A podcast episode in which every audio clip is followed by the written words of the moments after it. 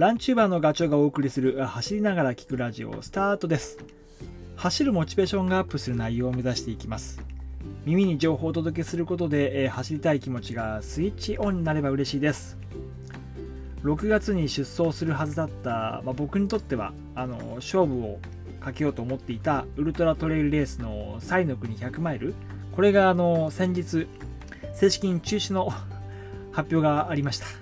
まあ、理由は言わずも長ですけど、まあ、コロナあの緊急事態宣言の延長の、うん、影響です、まあ、こればっかりはしょうがないけどね。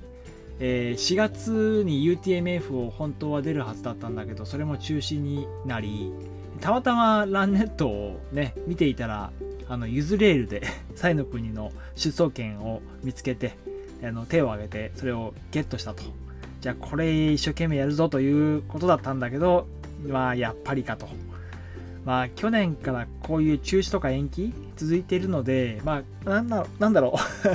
免疫ができてるって言ったらあれだけどうんまあまた来たかと、うん、そういう気持ちではあります。なのであの沈んだ気持ちをこう忘れ去る方法というかやり方はなんとなく分かっていてその時は、まあ、次の目標をシンプルだけど、えー設定する。そうすることで、あの忘れ去るというようにしています。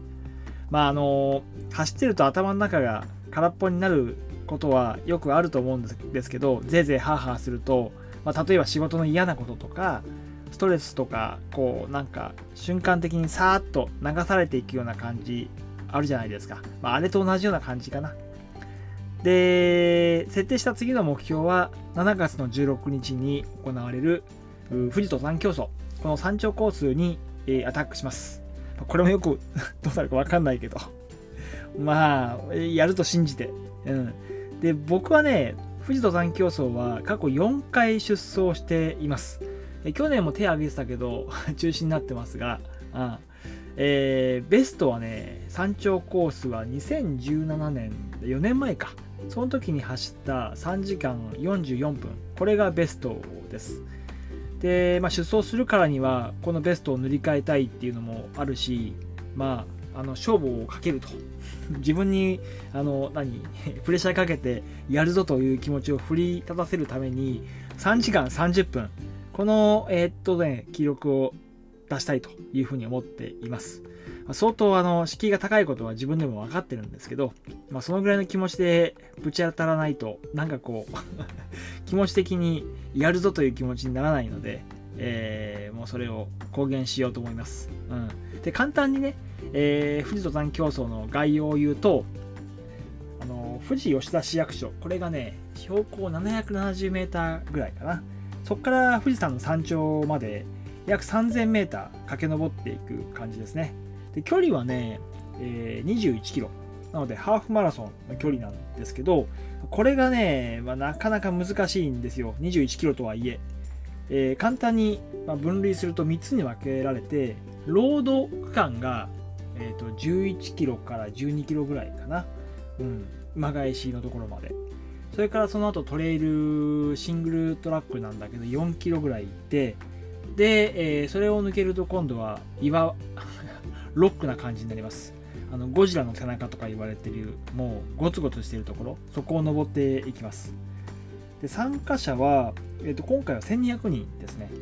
いつもは2500人なんだけど、まあ、こういう騒動があるので人数制限をしていると、うん。まあ、この規模でやるのは初めてじゃないかな。去年は中止になってるしね。どんな感じかちょっとイメージが、うん、半分になってるんでね。えっ、とちょっとこうスタートの時にいつもこう ぎゅうぎゅうした密な感じで えっ、と AAO とかやるんですけど山頂まで行くぞなんて言ってみんなで、はい、それがやれるのかどうかそすごいこう迫力があるんですけど人数が多いから。ちょっと1200円1200人なんてねどうなるか分かんないけど。で乾燥率が40%ぐらいでこの登山競争の何がきついかっていうともう制限時間です、えーゴールが4時間30分。それ以内にあのたどり着かなきゃいけない。山頂まで。なんですね。でえっ、と途中でねあの関門があるんですよ。5合目で2時間15分。で8合目で4時間か。これがきつい。だいたいあの5合目の2時間15分をクリアできるのがだいたい半分ぐらい参加者の、うん、半分はそこで切られちゃうんですよね。でそこをうまくクリアしたとしてもなんだかんだで、えーと、標高も高いんでね息も苦しくなるから思うように進まなくなったりとかする、うん。まあ、それで結局乾燥率は40%ぐらいという感じです。山頂コースは。であともう一つ山頂コースとは別に5合目コースっていうのがあります。これは要はあ、えー、とフィニッシュが5合目です、うん、そこから先は行かない。距離は15キロ。で5合目コースを2時間20分以内に走りきればその次の年に山頂コースにチャレンジできるっていう、えー、そういう仕組みになってます。でまあ4回僕も走ってるんでねなんとなくその挑み方は分かっていて、えー、それを言うと3つあるんですよ。1つはねもう渋滞回避ですね。これ結構大事でえっとねあのさっきも言った通り制限時間がすごい厳しいので普通に走ってても余裕がないんだけどそれに加えてあのね渋滞。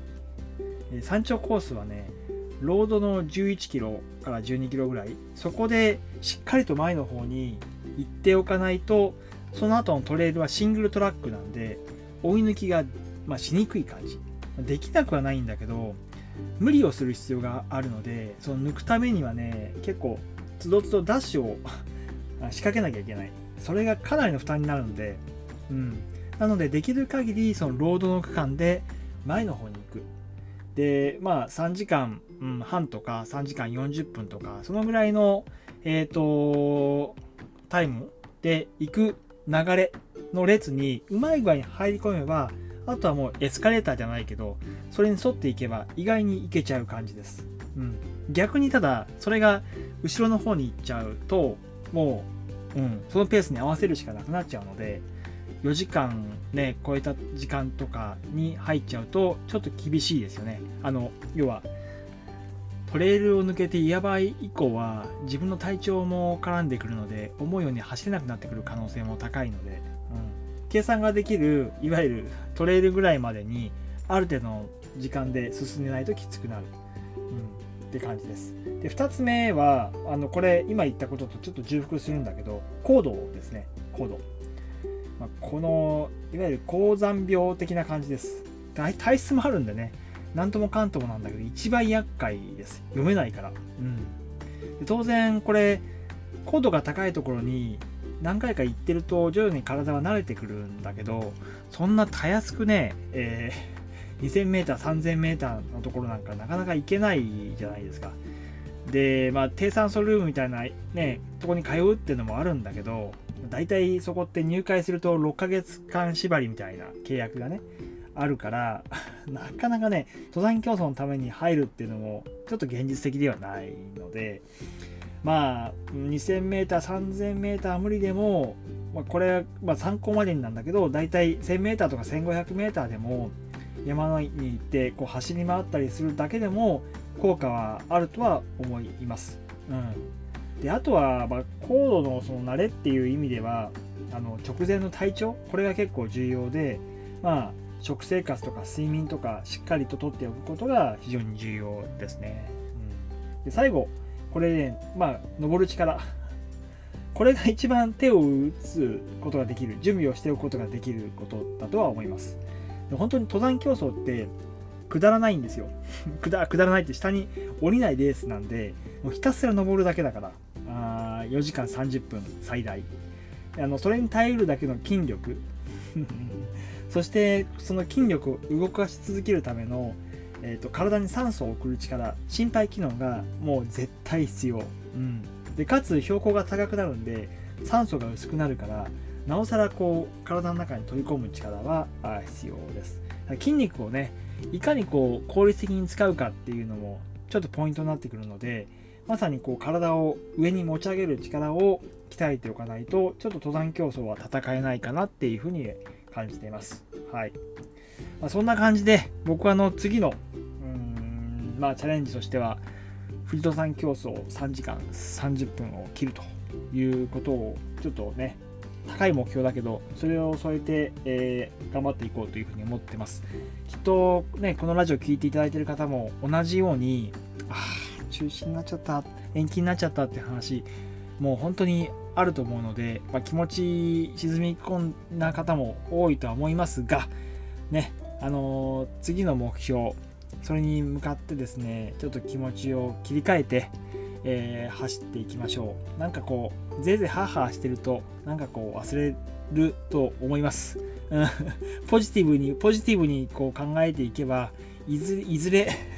この騒動も収束していくはずなので、それを信じてやっていきましょう。はい。今回は以上です。少しでもね、あの気持ちが奮い立たせることができれば あの今日話したあの回があったかなっていうふうに思います。それではまた次回の放送でお会いしましょう。ガチョウでした。バイバイ。